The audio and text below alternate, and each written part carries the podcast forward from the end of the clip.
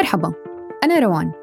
عم تسمعوا بودكاست هذا حقي اللي بنتعرف فيه على حقوقنا الأساسية بصفتنا أشخاص عايشين في الأردن. بهاي الحلقة بنتعرف على ضمانات المحاكمة العادلة للأحداث. ورح يكون معنا الأستاذ عايش العواملة خبير قانوني متخصص في قضايا الحماية الاجتماعية لنفهم منه الأساسيات المتعلقة بمحاكمات الأحداث.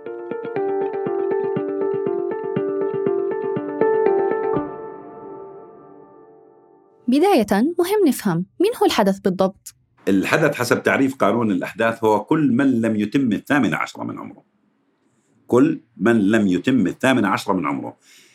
هلا الحدث من عمر يوم لغاية 18 هو حدث. لكن المساءلة الجزائية تبدأ من 12 لل 18 حتى ما يصير في خلل بين تعريف الطفل وبين تعريف الحدث. ممكن بعضنا بيعرف مصطلح الحدث ومربوط عنا بأنه الطفل اللي في حالة نزاع مع القانون. لكن هذا مجرد لبس وما بيشمل المعنى العام. قانون الأحداث بتناول هم الضحايا اللي هم محتاجين حماية ورعاية هذا لم يرتكب جرما ابتداء هو ضحية. بيشيروا بيعرفوا القانون بأنه حدث. حدث لا تعني هي حدث من الحداثة. ولا تعني أنه هو ارتكاب يعني أنه ارتكب جرم أو هو مدان بارتكاب جرم. بل هو من مفهوم الحداثة باللغة كحدث. فسواء كان آه، طفل محتاج حماية ورعاية أو كان طفل في نزاع مع القانون. بحكم عمرهم فرض القانون الأردني بعض الضمانات ليصون مصلحة الحدث ومصلحة المجتمع في الوقت نفسه. أولها بحسب ما بيحكي لنا الأستاذ عايش هي إنه الأصل في القانون عدم توقيف الحدث أساساً. قانون الأحداث 2014 الأصل فيه عدم توقيف الحدث. المشرع ذهب باتجاه وضع قواعد الأصل فيه عدم توقيف الأحداث.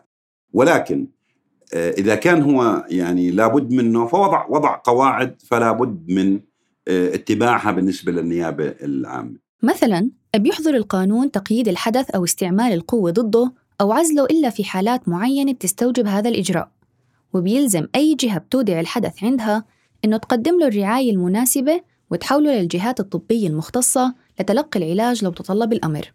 ومنع القانون اختلاط الأحداث الموقوفين أو المحكومين مع البالغين المتهمين أو المدانين في كل مراحل التحقيق والمحاكمة وأثناء التنفيذ كمان هذا غير إنه الأحداث نفسهم بيفصل القانون بينهم بحسب تصنيف قضاياهم وبيفصل بين الموقوفين والمحكومين وعلى سيرة المحاكمات شو الضمانات اللي وفرها القانون للأحداث في هذا الموضوع؟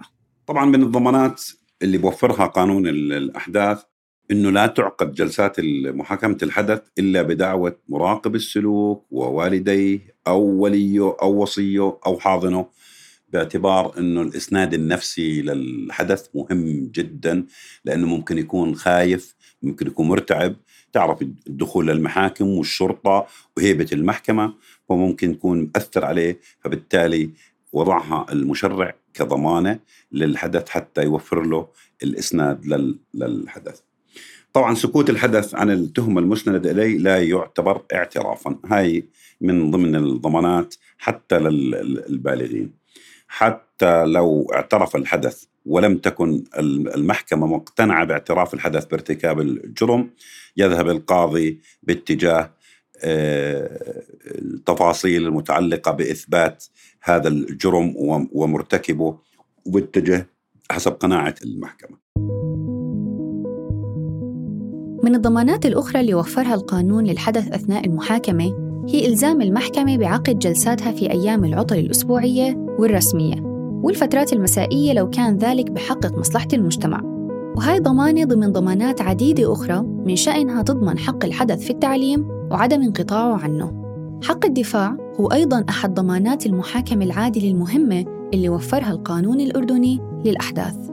يتوجب على المحكمة عدم السير بالمحكمة إلا لما يتواجد محامي عن الحدث بالجنايات. هلأ بالجنح ممكن يعني إنه مثلا وليه أو وصيه يساعده بالدفاع بالإضافة لمراقب السلوك. واحيانا عندنا مراقبين السلوك المتخصصين عندهم إمكانية عالية جدا في مساعدة الحدث في الدفاع عن نفسه. القانون حظر نشر اسم وصورة الحدث أثناء اتخاذ الإجراءات المنصوص عليها في قانون الأحداث. بالإضافة إلى سرية محاكمة الحدث تحت طائلة البطلان لدرجة إنه ممنوع أي شخص يحضر المحاكمة باستثناء مراقب السلوك ومحامي الحدث ووالديه أو وليه أو وصيه أو حاضنه بحسب الحالة شو بتستدعي وقرار المحكمة. بالمناسبة تعالوا نتعرف على مراقب السلوك. مراقب السلوك هو موظف في معين في وزارة التنمية الاجتماعية على كوادر التنمية الاجتماعية ومتخصص في المجالات الاجتماعية أو بيحمل تخصصات في الدراسات الاجتماعية. آه، مراقب السلوك آه، شخص آه، يعني اختصاصه موضوعي. ينظر للمصلحة الفضلى للطفل في جميع المراحل اللي يمر فيها الحدث. ويبدأ من لحظة إلقاء القبض على الحدث ولغاية ما بعد إنهاء فترة المحكومية. يبدأ مراقب السلوك باللحظة وجوده عند الشرطة بيحضر مع الحدث وبيحضر التحقيق. ودور مراقب السلوك ما بيقتصر على الرقابة فقط إنما له دور استشاري في آليات تطبيق القانون مع الحدث. وهو أيضا من الضمانات للحدث وجود مراقب السلوك كشخص اجتماعي. بيجري دراسة اجتماعية للحدث في هذه المرحلة بيئته أسرته بيئته الدراسية من ناحية اجتماعية. يوضح فيها كل الكيفيات اللي بيعيش فيها وشو حالة الحدث. حتى أنت تقرر المصلحة الفضلى كقاضي أو كمدعي عام أنت ما بتروحي على على على بيته ما بتعرفي شو أسرته ما بتعرفي شو الترابط. ممكن يكون هذا الحدث في عنده تفكك أسري. وهذا السبب الرئيسي في أنه ذهب باتجاه الانحراف. فبالتالي المراقب السلوك بيذهب باتجاه أسرة الحدث. وبدرس كل العلاقات الاجتماعية المحيطة فيه. وبضع ضوابط متعلقة برسم مسار الحدث بأي اتجاه بده يذهب. وبضعها على شكل دراسة اجتماعية.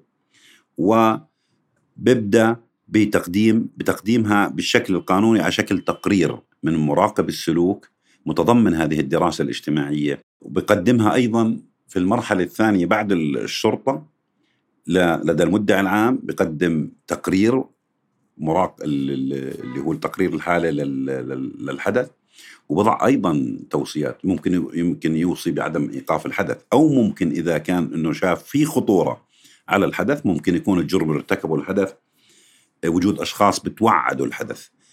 فبالتالي إذا خرج ممكن تتعرض أمنه وسلامته لل يعني بشكل أو بآخر. فبالتالي بيوصي بالدراسة بأنه إنه أوقف الحدث خوفا على أمنه وسلامته. ممكن الطابع الملحوظ في الضمانات اللي سمعناها خلال مختلف مراحل التقاضي للأحداث هي إنها بتحط مصلحة الحدث في الدرجة الأولى. في أي مرحلة بمر فيها يجب أن يطبق مبدأ تقديم المصلحة الفضلى للحدث. هلأ المصلحة الفضلى هي مصطلح عام لا يمكن وضع تعريف في جلسة واحدة، لكنه هو عبارة عن ضوابط آه، متعلقة بتحقيق آه، المصلحة للطفل من من حيث نمائه، من حيث نفسيته، من حيث تعليمه، من حيث صحته، فبالتالي يجب أن بكل حدث بيختلف عن الآخر حسب حاجاته لأنه في فروق فردية بين بين الأحداث، فبالتالي كل حدث يعني على حدة يتم دراسة آه، حالته وتقرير المصلحة الفضلى، أحيانا بيكون المصلحه الفضلى عدم توقيف الحدث. لكن في في حدث آخر ممكن تكون المصلحه الفضلى هو توقيفه حتى يتم مع بالرغم إنه التوقيف هو بالشكل العام هو ما بنذهب نذهب له، لكن قد تقتضي مصلحة الحدث توقيفه لأنه في مثلا إشكالية متعلقة بتحقيق الأمن والسلامة لهذا الحدث. وتطبيق مبدأ المصلحة الفضلى بيمتد كمان لطبيعة الأحكام الممنوع إصدارها بحق الحدث واللي بتشمل الإعدام والأعمال الشاقة. ومن أهم تجليات تطبيق مبدأ المصلحة الفضلى مبدأ التسوية. إذا كان الفعل المرتكب من قبل الحدث المخالف للقانون وصفه جنحي جنحي يعني حسب وصف الجرائم آه، واللي بتزيد أو عقوبته تتحدد بين أسبوع ولمدة سنتين تختص شرطة الأحداث بقاعدة قانونية موجب قانون الأحداث بأنه تستطيع أن تجري التسوية بين الأطراف اللي هو الحدث والطرف الآخر اللي تم الاعتداء عليه خلينا نقول. فبالتالي بيجمعوا شرطة الأحداث الأطراف وبيحاولوا يعملوا نوع من المقاربة ونوع من الصلح. بيعملوا تسوية بيجبروا للضرر. على سبيل المثال ممكن يدفعوا ثمن التالف أو الضرر اللي لحقه من قبل ولي الحدث بيوافق على التسوية بيصيغوها بصياغة قانونية وبرسلوها للقاضي تسوية النزاع حتى يصادق عليها.